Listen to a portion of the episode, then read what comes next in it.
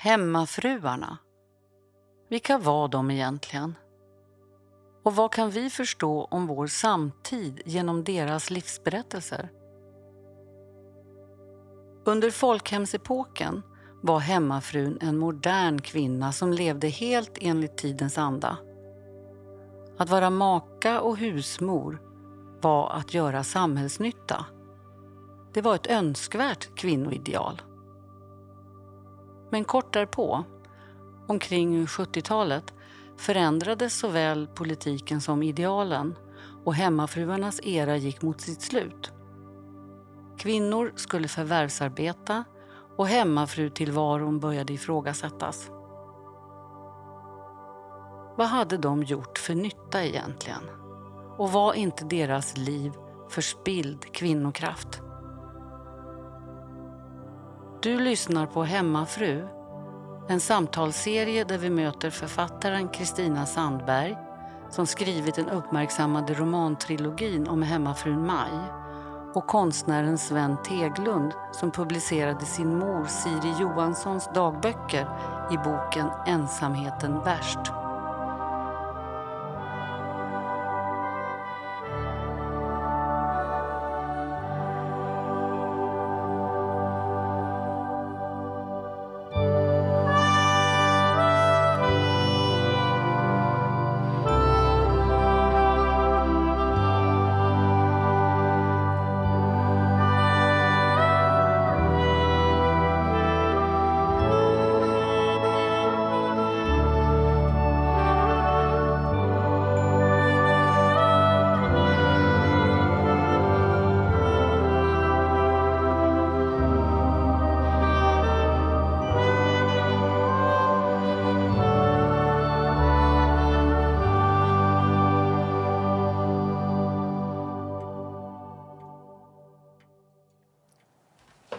Förra inspelningen så var det ju många som frågade varför vi ville göra något om hemmafrun idag.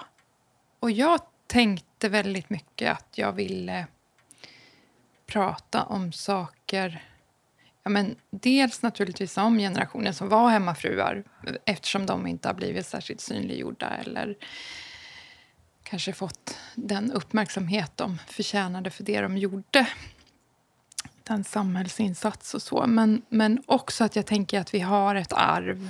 Vi alla har på något sätt den plattformen av att utföra omsorg på olika sätt. Det mm. finns liksom kvar, det är ingenting vi kommer, kommer undan. Eh, men sen en annan fråga som jag väldigt ofta har fått är ju vem som är hemmafru idag. Eh, och... Eh, från början när jag var ute och pratade om Maj-trilogin och fick den frågan så tänkte jag, vem, då, då, fick jag frågan rätt, vem är, vem är Maj idag? Och då tänkte jag, ja, vilka lever på liknande sätt som Maj? Vilka lever hennes liv?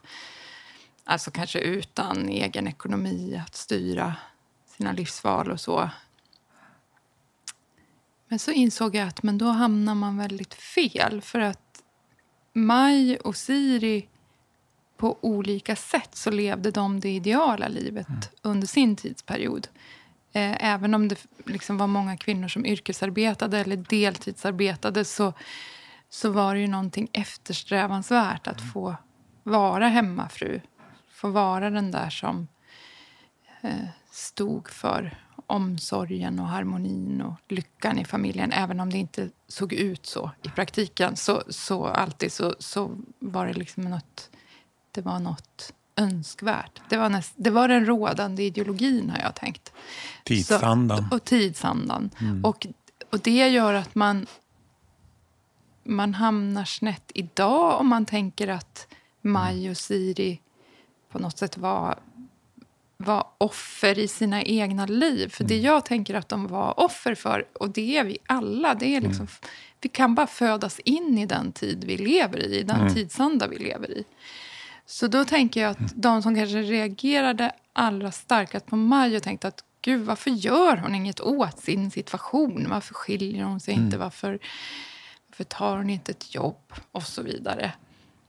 Eh, jag tänker mig att de ofta tänkte att för jag skulle ha gjort det om jag var Maj så skulle jag ha gjort på ett helt annat sätt i mitt liv. Men,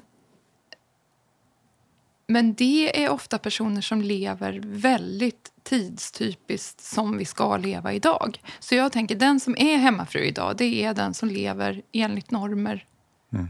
och, och, och inte rådande. Mm. ideologier idag. Och det, Då tänker jag, det är väl jag. Jag lever väl ungefär så som ett önskvärt liv. Håller på Mm. med någonting konstnärligt. Jag har familj. Jag har ett hus. Mm. Eh, fram till nu var det så att nu har jag aldrig kunnat resa så mycket för jag har inte haft så bra ekonomi. Men, men liksom, alltså, Tränar också. ja, det gör jag ju. Mm. För det är väl också viktigt. Det, är, vi- det är ju superviktigt. Och det är någonting som har tillförts. Hemmafruarna behövde ju inte där. Nej, de hade lite husmorsgymnastik, men, Ja. inte, men inte... Det var väl inte... Men fast vet du, det var mer än man tror med Ja. dieter och bantning och så, även Mm. på, På på 50-talet? 50-talet. Okej. Så det fanns ju liksom en dubbelhet Mm. eh, kring det. Ja, redan liksom till 20-30-tal. Alltså att det, det, Mm. Att det Men jag där. tror att man kanske inte per automatik kanske inte övervikt var ett så stort liksom, fokus. Mm. Men... Eh, Kvinno, jag- Kvinnoidealet var ju annorlunda då Ja, också. det var alltså, det. det kom ju från Amerika. Där med, ja, med, precis. Men du vet, jag läste ju. Rut, Rut Berggrens dagbok. Ja. Som, eh, och hon var ju eh, hemmafru mer eller Mm. mindre från 30-talet och framåt. Eller hon, hon, hon, hon jobbade ju med olika saker också. Men hon, hon bantar och tränar och Mm. håller på. Okej. Och äter kakor. så. Ja. Men, eh, nej, men så jag tänker, jag tänker mig ju att hemmafrun idag, det är... Eh, det är och jag behöver, man behöver inte tänka att det är en kvinna, utan det är både män och kvinnor som, som lever något slags karriärsliv. Mm. Eh, så som, så, och det är inte alls att gå mot strömmen eller göra motstånd eller vara radikal. Utan det är väl att leva ungefär så som De flesta som, gör. så, som de flesta gör, som Mm. fåran är plöjd. Och så var det för hemmafruarna, Mm.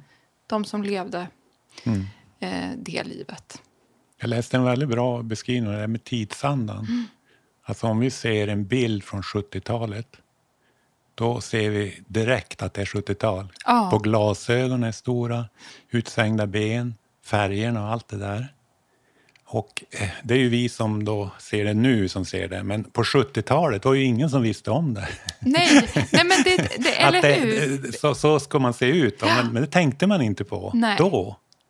Men, men vi gör det. Och så var det ju med hemmafruarna. Det var ju Ja. ingen som tänkte på då att, eh, jag menar, jag är hemmafru, jag försörjer mig inte på ett arbete och så vidare. Utan det, det, är ju, det var ju som det, det man gjorde. Det var så man, de flesta andra Mm. Flesta levde, gjorde levde ja. så. Ja. De flesta.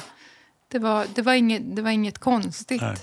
Tidsandan, den är väldigt svår att upptäcka. Den är väldigt svår att upptäcka. ja. Det är den. För man lever i den och den är både... Eh, jag såg, ehm, som du pratade om förra gången, förra podden, var Lena Marander Eklund, heter Ja. hon. Precis. Hon har ju skrivit någon avhandling som jag såg om små berättelser och stora berättelser. Och stora berättelser, det är ju tidsandan som, som, som finns. Och eh, det påverkar allas små berättelser om sitt eget liv. Och då hade hon ju forskat på hemmafruar efter, alltså, efter 50-talet. Och då hade de i språket lagt in till exempel, de sa inte bara jag, jag var hemmafru, utan jag var bara hemmafru. För då hade tidsandan på 70-talet, 60-70, då förändrades sig. Då fick de också en annan berättelse. Jag var bara hemma liksom. Och så, och så, är, så är det ju verkligen, Mm. tänker jag. Att det, det, vi kan liksom inte se på oss själva på något annat sätt än där vi befinner oss. Och Mm. sen i bästa fall så kan man ju... Det jag tänker, det som hände med, med Maj-trilogin och med Siris dagbok och så är ju att jag menar, om man börjar säga att den här berättelsen finns också, den här erfarenheten finns också så, så är ju det någonting människor ser hos sig själva. Mm. Alltså ja, ja men den här erfarenheten har ju jag med. För jag tänker det, den reaktionen vi fick på podden var ju Mm. att väldigt många ville eh, många idéer Mm. om... Ja, men ska ni inte berätta om de här hemmafruarna Mm. eller de som... Eh, De som jobbade också. Ja. De, ja, till exempel. de kvinnorna Ja, och de... Dubbelarbetande. Ja, Ja. eller kvinnor som eh, jobbade med bistånd och kanske följde sina män utomlands och var ett slags husmödrar eller hemmafruar men också kanske då hade tjänstefolk och jobbade f- och kunde jobba eh, med, med andra projekt. Ja. Eller eh, kulturmännens fruar som Mm. kanske bidrog mycket till eh, ett konstnärskap eller författarskap eller så. Alltså att alla liksom, varianter av personer som, eller framförallt kvinnor då, som har stått bakom på något sätt. Men jag, jag tänker, min hållning blir lite att man kan bara berätta sin historia på ett sätt. Det är ba- bara den man kan berätta fullt ut. Det Sen gjorde- måste man låta andra komma till tals, andra formulera sig. andra. Och det här, för vi täcker ju verkligen inte in Nej. alla hemmafruar Nej, på något sätt. det, det är inte ambitionen. Det är utifrån två kvinn, två historier. Ja. Majs och Siri som vi har pratat. Men jag tänker att den, fick ju så enormt genomslag när vi startade podden Ja. för ett år sedan. Alltså e- en enormt stor uppmärksamhet innan vi hade börjat spela in. Och det var ju de där orden som du sa, att dagens hemmafru, det, det är den moderna kvinnan som, som lever som alla gör enligt normen. Sådär. Eh, och, och då lyfter vi då hemmafrun, som du också säger, en bortglömd tid. Eller den är ju inte... Den lades ju på något sätt på hyllan ganska snabbt i och med att man ändrade och inre, tidsandan förändrades så fort, alltså på 60-talet och 70-talet. Då ändrades ju hela inriktningen att man skulle inte vara hemma, sk- kvinnorna skulle jobba. Och eh, det man gjorde då också i den delen, att jag tror att det påverkar de små berättelserna. Att varje kvinna som börjar jobba på 70-talet, enligt den norm, med dagis och hela den grejen, vad kallas det, andra vågen feminism, så, så hade man ju också en mamma som ofta var hemmafru. Att det blev en brytning mellan två generationer på första gången. För första gången egentligen. Det är mam, din ma, min mamma som, som hemmafru kunde inte hjälpa mig. Utan man började bedöma deras, min mammas situation som förkastlig. Borde inte ha gjort det. Borde, varför gick det inte ut? Varför förstörde du ditt liv när man var hemma? Typ sådär, va? Så att det fanns inbakat i, i, i mellan två generationer. Och, eh, jag, menar, jag tänker när vi blev då, fick åka på, till Malou på intervju så pratade ju hon direkt om den situationen.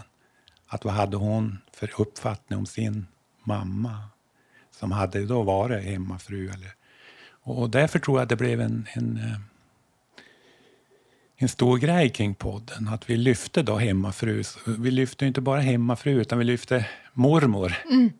Hur, hur var det för mormor? Hur, hur, hur såg det ut för, för henne? I, I många personliga liv, tror jag. Absolut. Ja, men jag tror att det är därför, därför, det är därför det är så viktigt med en mångfald av berättelser i liksom, offentligheten.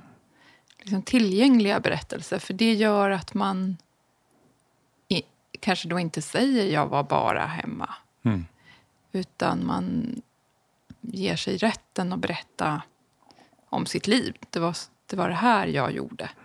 Eh, och, och jag tror verkligen att det finns en jättestor... Det är ju... Det, eftersom det som du säger, det är den första gången då man lever helt skilda liv. Det förväntas helt nya saker. Mm. Och, och nu går det ju mycket snabbare. Mm. Så nu händer det grejer hela tiden. Hur ska vi ställa om tillvaron för att leva hållbart? Hur ska vi... ehm, vi kan ju nästan inte ens föreställa oss hur, hur blir det för våra barn, barnbarn. Liksom vad, vad, de, de kommer titta på oss och tänka att vi gjorde helknasiga val. Eh, men under en lång period så är det klart så liknade ju livsformerna ganska, varandra Och för- ganska mycket. Och fördes vidare. Och fördes vidare. Alltså, mammorna lärde Ja, sina döttrar. ja precis. Papporna lärde sina... Det var ju uppdelat sen, men nu är det jo, men inte så. precis. Men sen, jag håller med, det går ju så snabbt nu. Alltså det är mellan, om du är född på 70-talet, eller född på 80-talet, född på 90-talet, så har man olika uppfattningar. Ja. Det är ju mycket strider kring hur vi ska leva och inte. Och många gånger är det mellan de, de som är född på olika tidsåldrar. Så där. Det går mycket snabbare. Och det är... Ja, men utvecklingen nu med, med hållbarheten, den, har ju varit, den, den gör ju en extrem förändring egentligen, som vi är mitt inne i nu. Och tidsandan ändras ganska snabbt. Och ingen hinner med lite, utan det, det blir ju väldigt mycket också. Ja, som de pratar om klimatångest, att det blir ångest över hur ska man leva.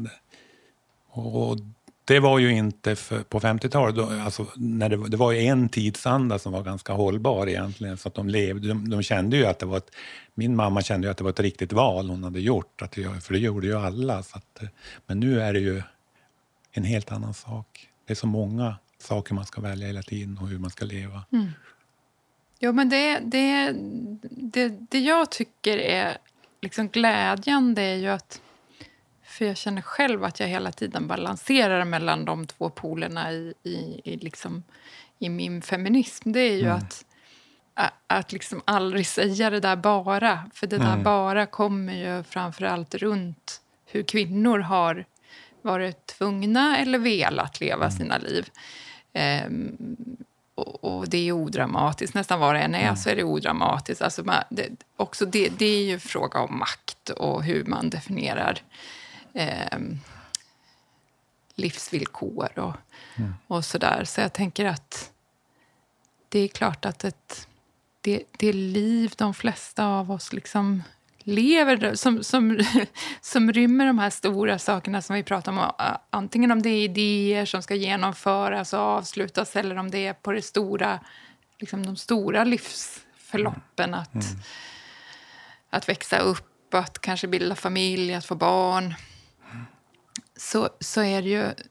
Det finns ju väldigt lite odramatiskt i, i det. Att, liksom, att bara lycka, liksom bara att leva det här livet som ju är så komplext och komplicerat i sig. Liksom, att, att, och det, det är egentligen ganska skrämmande att vi har kunnat... Alltså att ideologin har varit så starkt att man har sagt att det liksom inte är nåt. Det, det är ju den stora... Alltså jag tycker det är jättesorgligt. Så.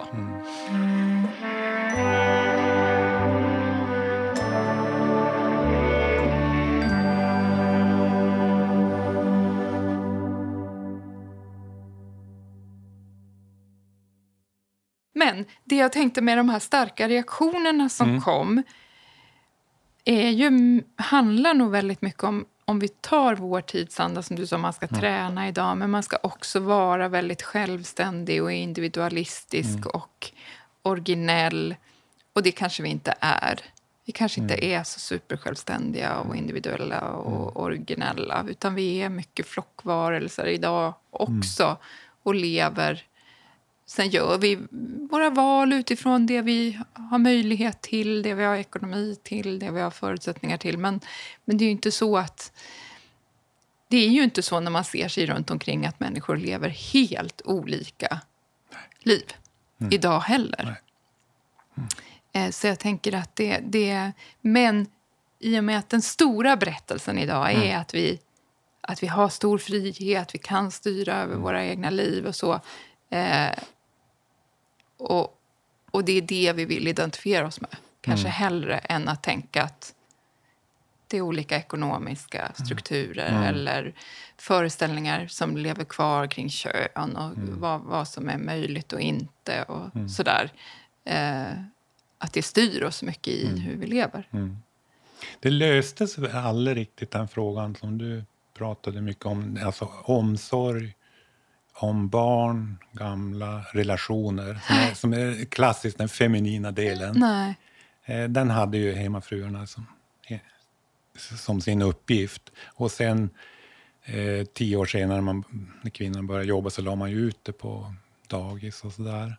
Men det fortsatte, det löstes ju inte. Och, och äldreomsorgen. Det är fortfarande inte löst på något jämställt sätt. Utan omsorg eh, om, och om nära och relationer ligger ju fortfarande på det som blir över. då. Det ligger ju fortfarande på kvinnor, även om det blir bättre. Så, så. Eh, men jag, jag, tänker väldigt mycket på det nu att ehm, eh, att, att bli frigjord då, som det var på 70 det var ju att, bli, att arbeta som en man och eh, gå ut i yrkeslivet. Eh, arbeta och försaka. Mm. Eh, de två orden har jag fastnat vid. Alltså just att det ingår. Du försakar väldigt mycket när du går ut på ett arbete eh, eh av den andra delen, som du, ja, men relationer, fritid och, och allting sånt. Va? Mm. För att eh, då tjäna mycket pengar så att man kan kompensera det då ibland. Eh, medan eh, idag, nu i och med klimatkrisen, så ser vi ju att just den, det valet, arbeta och försaka, den är, det, det håller inte längre.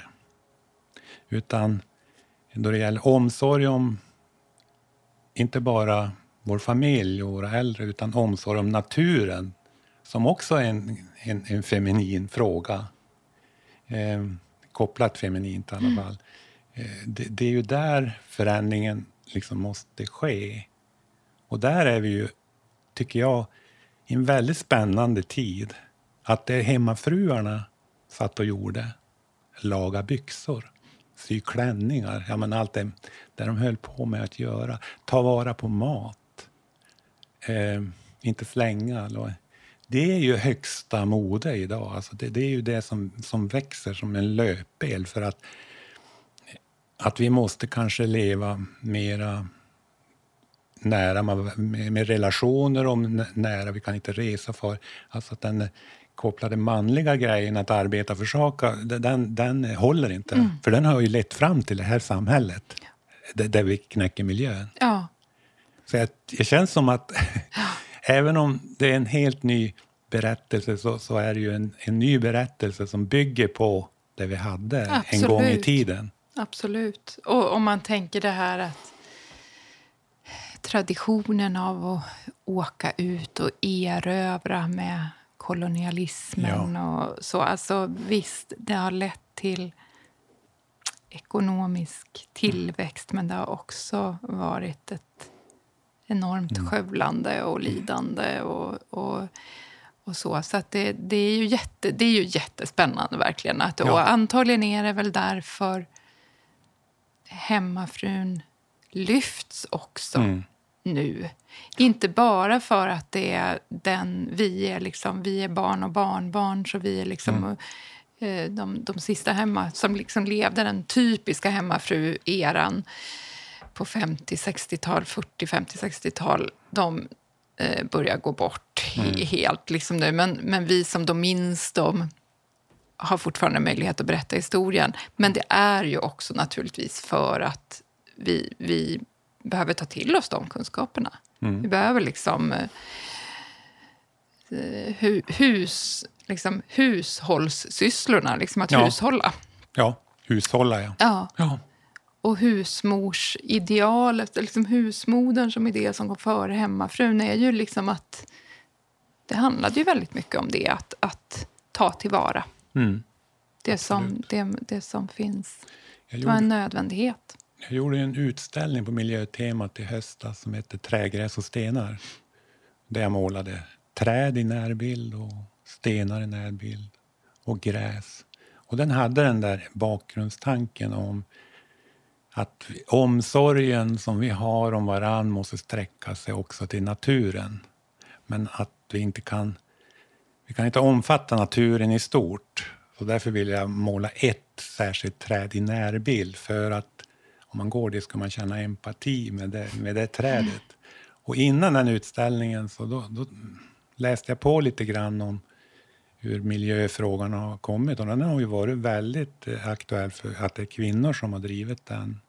Eh, Elin Wägner eh, skrev den om väckarklockan. Jag vet inte om du kan, känner till den. men eh, om, om det hon gick emot eh, utvecklingen i samhället, där man gick ja, mm. i eh, det kalla, moderna samhället. typ sådär. Va? Sen kom ju den första eh, boken om om miljöförstöringen som väckte mycket, om DDT 1963. Och det var också en kvinna som heter um, Rakel Karlsson.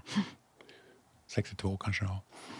Men, men, och, och, den fick ju, blev ju föraktad också, för den slog emot det, det moderna samhället med kemin och allt det där. Och, och jag har också sett eh, att hemmafruarna i Mulleskolan och sådana där alltså, engagerat sig ganska mycket i naturfrågan. Och, och där är vi ju, att koppla ihop den här omsorgsbiten eh, som har varit traditionellt kvinnlig i, och även till miljön. Mm. För att det är extrema skillnader när det gäller... Eh, jag läste att en, eh, om alla skulle resa som kvinnor gör så skulle miljömålen vara uppnådda på transportsektorn. Det, jag vet, det, som en... det, det, fattar man ju som inte. Det är som mamma säger, hon har nästan inga klimat liksom, utsläpp. utsläpp alls. Men hon går. Hon går. Ja. Så, så åker mm. hon buss. Mm. Eller tåg till Stockholm mm. någon gång. Mm. Så det vi slängde, eller det vi, det vi föraktade i många år, hemmafruns sätt att jobba, den, den, är ju inte så att vi ska ja, flytta över den till idag, men det, deras tankesätt och deras hushåll, eh, omsorg med, med eh, mat och kläder och allting, det är ju någonting som vi måste anamma igen. Va? Verkligen. Och det är ju det, det är ju det boven i den här liksom i föreställningsvärlden är ju när man gör kön av det. Att det är, är det mm. feminint, är det maskulint, är det si eller så. Mm. Alltså för att det handlar om liksom, det handlar om något vi alla är mm. beroende av. Mm. Som vi behöver. Så mm. att, så att, eh, men det ska bli en Det är mera två krafter, tänker ja. jag. Alltså som står mot varandra, som, som inte är kopplat till kön. Nej. Men, men just att eh, ja, arbeta för sak. Alltså ja. just att, att, och erövra. Ja, erövra, skövla, skövla liksom, utan att se att det liksom... Ja. Att, att det, det får återhämta ja. sig. Att det får, jag menar, för nu finns det ju till och med forskning på träden, hur träden mm. reagerar på att bli, att bli beskurna ja. och så.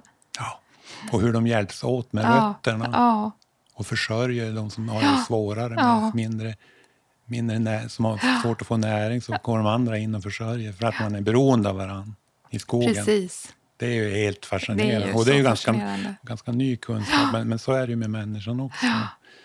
Eh, men vi har kommit väldigt långt ifrån det där tänkandet i och med industrialiseringen. Ja, i alla fall. ja visst. Att och det är klart det är mycket idéer också om vi, om vi idag behöver få vårt värde från arbete. Det, det är ju ändå någonting om man tänker att det har varit det självklara under så lång tid. Mm. Å andra sidan så, så känns det ju som att många sliter med det där väldigt mycket fortfarande idag. Att liksom jobba för mycket, att ja. inte hinna, att mm. inte... Mm. De som har jobb jobbar väldigt mycket.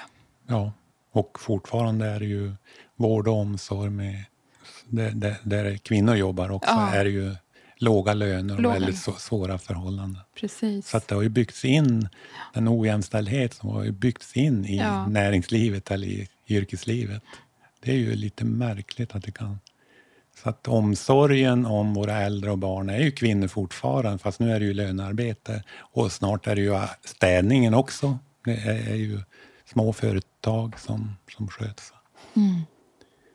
Ja, man måste i alla fall vara väldigt medveten om det, tänker mm. jag. Att, det, att det, det, det, farligaste är väl egentligen när man, när man försöker osynliggöra det, tänker jag. Liksom det arbetet. För det var ju en av strategierna under 1900-talet. att Kvinnor skulle inte lyfta sina... Liksom, skulle inte prata om vad de gjorde. Det var, det liksom var så naturliggjort så att det, det skulle inte uppmärksammas. Det var inget att prata om. Det var inget att... Och det Mm. Då förlorar man ju liksom... Det är då jag tror man glömmer sin egen historia. Eller man, man kommer inte åt sin egen berättelse. Att det är ju det här jag har gjort. Jag har ju... Jag har ju tänkt på att det finns rena kläder, att det finns frukostmat i kylskåpet. Att att, eh, att det är kallt ute så det behövs halsduk. Alltså all den där, eh, det som bara pågår. Alltså det, behövs, det behövs ju liksom, de- den där omsorgen som finns om det lilla och det stora. Det måste liksom, Ja. det måste finnas som en uttalad berättelse. Ja, där man märker det när det försvinner. Ja, Som ett tyst kunskap. ja men precis. Ja. precis. Mm. Det, det är ju också något som tystas ner i, i, liksom, Mm. i, i offentligheten. Vilka jobb är det som anses viktiga, Mm. som har hög status? Det är andra, Det är andra typer av jobb. Men det är ändå märkligt det med hur mycket tystnad i historien som har funnits. Ja, men jag som är uppväxt från 50-talet, där var ju tystnaden kring, och det kanske var hela 1900-talet, att barnen inte skulle bli inblandade och få lyssna på hur det verkligen var, att man skyddade. Så det fanns en kunskap om att det är en väldig sprängkraft också att, pra- att prata om det. Det är ju läkande att prata om, Ja, men det är ju en sprängkraft i det också. Att få, få veta saker och ting. ja för det, det finns ju en fara liksom i vad vi nu står inför. Om man tänker liksom ur ett maktperspektiv så, så pågår ju också en sån liksom strid. Vem har, vem har makten i ett samhälle? och så där. Så att det, det kan ju finnas... Ja, är det då några som, ska, som tar ansvaret och stiger tillbaka och inte har så mycket resurser för att vi kan inte ha så mycket resurser. Det är alltid intressant att tänka vad är det liksom eh, politiskt, ekonomiskt, ideologiskt önskvärda och vad Mm. Och hur blir vi då kanske förda bakom ljuset eller liksom inte riktigt... eh, Jag tänker, ja, men om man tänker på hemmafruarna och så där så är det klart att det- att inte kunna styra sitt eget liv för att man inte har en egen ekonomi, det är också någonting, det är ju någonting väldigt destruktivt. Å andra sidan är det ju lika destruktivt att jobba och försöka och inte ha relationerna. Liksom Att inte ha... Som män, Som eh, män gen- generellt har gjort. Ja. För det blir ju också så konstigt. Alltså vi, det tycks ju ändå som om vi människor är väldigt beroende av våra relationer. Vi har väldigt liksom svårt att, att inte ha relationer, att inte leva i, i liksom meningsfulla sammanhang. Så, så att, ja, det här med värderandet hur, av olika, av de här två krafterna då kanske, det, det, det är något som pågår hela tiden. Det pågår hela tiden. Olika ställningskrig. Ja. Sen har väl det där arbetet fått en väldigt onödigt stor på, alltså kraft. Så att vi jobbar alldeles för mycket. Ja, Eh, Det vet vi ju att om, om vi skulle dela på det mer, ja, jobba mindre, ja, då skulle ju båda könen, både män och kvinnor, kunna jobba och samtidigt hantera visst. omsorgen. Och eh, av någon anledning så gör man inte det. Och då behåller man den här ojämställdheten. Och det, det är ju maktförhållanden naturligtvis. Och att ifrågasätta arbete är ju väldigt farligt. För då ifrågasätter vi tillväxt och vi ifrågasätter vårt samhälle. Men det kommer ju också mer eller mindre nu. Eh, Sådana tankegångar att ifrågasätta arbete och medborgarlön. Eh, alltså, genom digitaliseringen kommer ju stora grupper att förlora sina jobb, så vi kommer ju att ha hög arbetslöshet och då, då måste vi ha en, en grund, en medborgarlön. Som, och, och kommer det till stånd, då, då får vi ju ett, ett annat grundsamhälle. Vi får ju alltså en möjlighet att ta hand om omsorgen med, med en viss lön, en grund i samhället. Det tror jag skulle vara enormt bra. För den här vägen har ju inte gått och den kommer inte att kunna fortsätta gå eh, mycket längre. Jag bör ibland fundera, vad ska man leva för nu om man inte kan resa? Flyga till Kanarien. Om du jobbar då jättemycket och så har du en vecka och då, då, då, då reser du med flyg till, till eh, Kanarieöarna eller vad du, du gör. Om vi inte har det här alternativet längre, hur kommer vi, vad, är, vad, är, vad är det för värde då? Kanske blir riktigt värde då, Mm. igen. Att vi värderar närheten och samhället runt omkring oss, relationen och får hälsa på mormor eller vad det nu är. Att man måste, vi måste ställa om värdering och det tvingas vi ju till nu. Vi skulle ju aldrig göra det frivilligt, tror jag. Vi är så inkörda på det, vi skulle fortsätta. Men vi, nu tvingas vi av klimatet. Mm, det gör vi. Mm. Och det är bra. Ja. Det är möjligheter till både mer jämställdhet, eh, bättre liv. Mm. Du har lyssnat på podden Hemmafru med Kristina Sandberg och Sven Teglund. Den finansieras av dig som lyssnar och om du tycker om den får du gärna stötta den med ett bidrag. Du kan gå in på sajten patreon.com hemmafru och ge en valfri summa per avsnitt. Det går också bra att stötta podden genom att swisha till nummer 123 559 7133. Skriv då hemmafru i meddelandefältet. Alltså, gå in på patreon.com hemmafru eller swisha till nummer 123 559 7133. Tack alla er som gör podden möjlig. Hemmafru är en produktion av Teg Publishing.